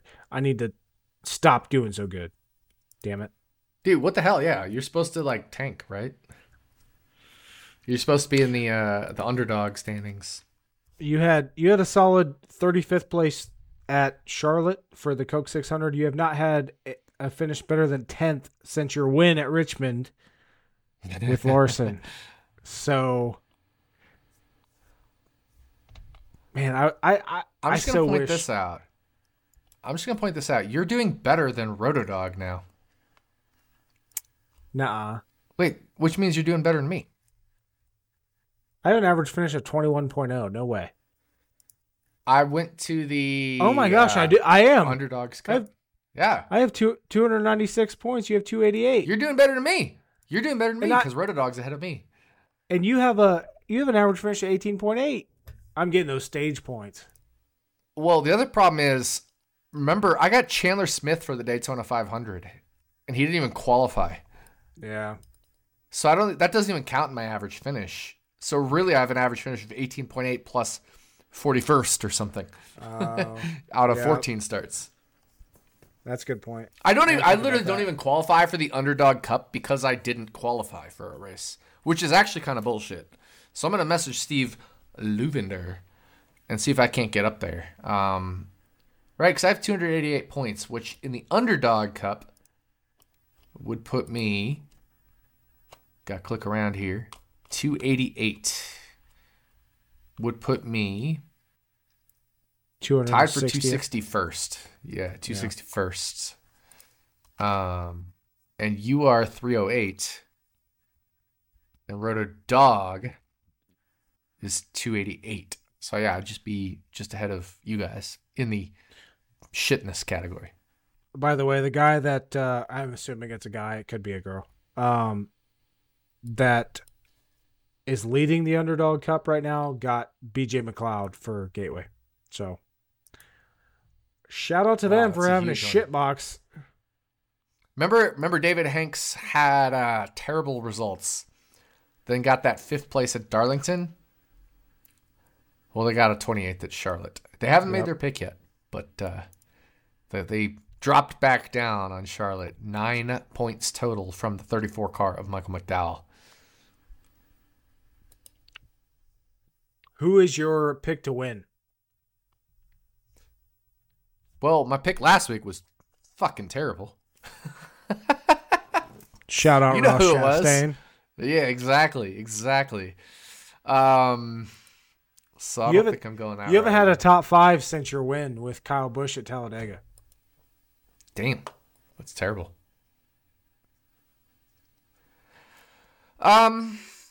You've had a lot of bad luck through there too, though. Yeah, I have. Including Larson at Dover, specifically. Oh, man, that was bad luck. Now, to be fair, Chastain wasn't bad luck. He was just terrible this past week. I should have just picked Blaney. Okay. Was he terrible or is he leading the points, Doc? He's leading the points. Yeah, but I mean, let's be real. Let's if we're gonna be real about calling Chase Elliott fans out, I mean, and I know you're joking too, but like he was fucking terrible last week. Finished 22nd, probably ran 18th all race, something like that. Like he was bad this past week. Daniel Suarez wasn't much better either. He finished 23rd. So very surprising, given they were two of the best 3 or 4 cars last year at this very track. I want to say Suarez had got some damage.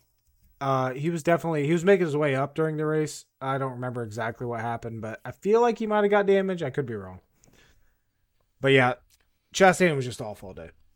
Honestly, this one's really hard to pick. I like my gut in terms of like what I would normally say would be to pick Alex Bowman here in this spot because I think he's pretty underrated and feels like a very fun winning pick. But with that back injury, it becomes a little more iffy, although the shorter race probably helps. So instead, what I'm going to do with going to this shorter race thing that we talked about, rolling off the truck well, practice, hot. Sorry, Jordan, I'm going to take Christopher Bell. Okay, that's fine, because I did not have Bell on my – I wasn't going to pick him. All right. I'm going to take his teammate, though. I'm going to take Truex. I like that. That was literally the other one I was going to pick, so we're on the same page there. Give me Truex. I'll take that, especially if he's. I don't know if he's running the auto owners or not, but if he is, then I like him even more. Exactly. There it is. Definitely, we're on a JGR picks this week, but it just feels like it. Like they're good at short flashes anyway. JGR is Truex is running auto owners. Guarantee he's winning. He's leading this thing from start to finish. Truex, lock it in. 10-1, lock it in right now. Martin Truex Jr. Auto owners insurance. It's over. Don't even run the race. Just give him the victory. GG. It's about all you need right there. Exactly. But yeah. It's gonna wrap up this episode. This is a late episode. It's over 1 a.m. It is. You and I got started late. We had some things. Both had some things come up. So yeah, we got a late start. But yeah, Gateway this week, second ever Cup Series race at Worldwide Technology Raceway. I hate that track title. We will be back next week to talk about Sonoma, and then we get an off weekend before we head to Nashville and then the Chicago Street Course. So real quick, let me jump in here. You mentioned that you hate that track, etc. I thought it was funny. iFantasy Race, Ryan was like, I don't even know what to call this track. I could write up like 8 names for it or something. But by the way, this past weekend was the big racing weekend. Indy 500, big congrats to Joseph Newgarden. Indy 500 win. Kyle Kirkwood got on his lid upside down in sparks. Not his fault. Kyle Kirkwood literally had a race-winning car. He could have won that race. He drove from 15th to 2nd on the pit stop before, and he fell back to 6th, but he had a great long-run car. Didn't work out. A tire sheared off his car, hit a parked car in the parking lot, in between the grandstands. Literally, there would have been people killed. And this is why I'm so adamant about safety in NASCAR with the loose wheels and stuff. That's why I don't want the shorter penalties. I want the longer penalties. What if a NASCAR hits that car into the stands at Phoenix instead of ingesting it like it happened last year? And that's not Kyle Kirkwood's fault. That's nobody's fault. Those tires in IndyCar, they have tethers that are supposed to keep them on the car. The tether literally got just like chopped in half. So IndyCar is looking at that, but glad everybody's safe there. Formula One was an absolutely terrible race until the rain came. Then it kind of interesting, but I mean, we all know who was going to win. So greatest racing weekend in the world, but IndyCar is at Detroit this weekend. Don't look at past Detroit data. Don't. They're on a new track now. They moved off of the island into downtown Detroit. Don't look at past Detroit data, please. If we want to talk about data and stuff like that, do not cite past Detroit results. That said, it is still a street circuit, so you can cite other street circuits. And then, Kyle Kirkwood, Andretti, they've been really good at street circuits. We'll see the tire wear. Road America, 2 weeks after that, is the race to unload on Kyle Kirkwood and Andretti Autosports in general. Newly repaved Road America. Hasn't been repaved in 60 years. So the tire wear is going to be very minimal. Helps Andretti Autosport. So that's where you're going to want to bet Kyle Kirkwood. Andretti had their best result of the year last year outside of Long Beach at Road America. So bet Kyle Kirkwood at Road America. That's my Kyle Kirkwood plug for the week. And that's going to do it for Stacking Denny's. But I do like him at Detroit, but not because of Detroit specifically, but because of street courses. I can't wait to bet Kyle Kirkwood at Circuit of the Americas. Or Road America, sorry. Road America. I did that last year, too. Me too, man. Too many Americas. Yeah, stop including America in your track name, but do not name it. Worldwide Technology. Worldwide Technology Raceway at Gateway, presented by Mickey Mouse. Whatever. No. Yeah. Sorry, I had to get that in there last minute. Drink Luva Bella wines. That's all we got. Peace. See you guys.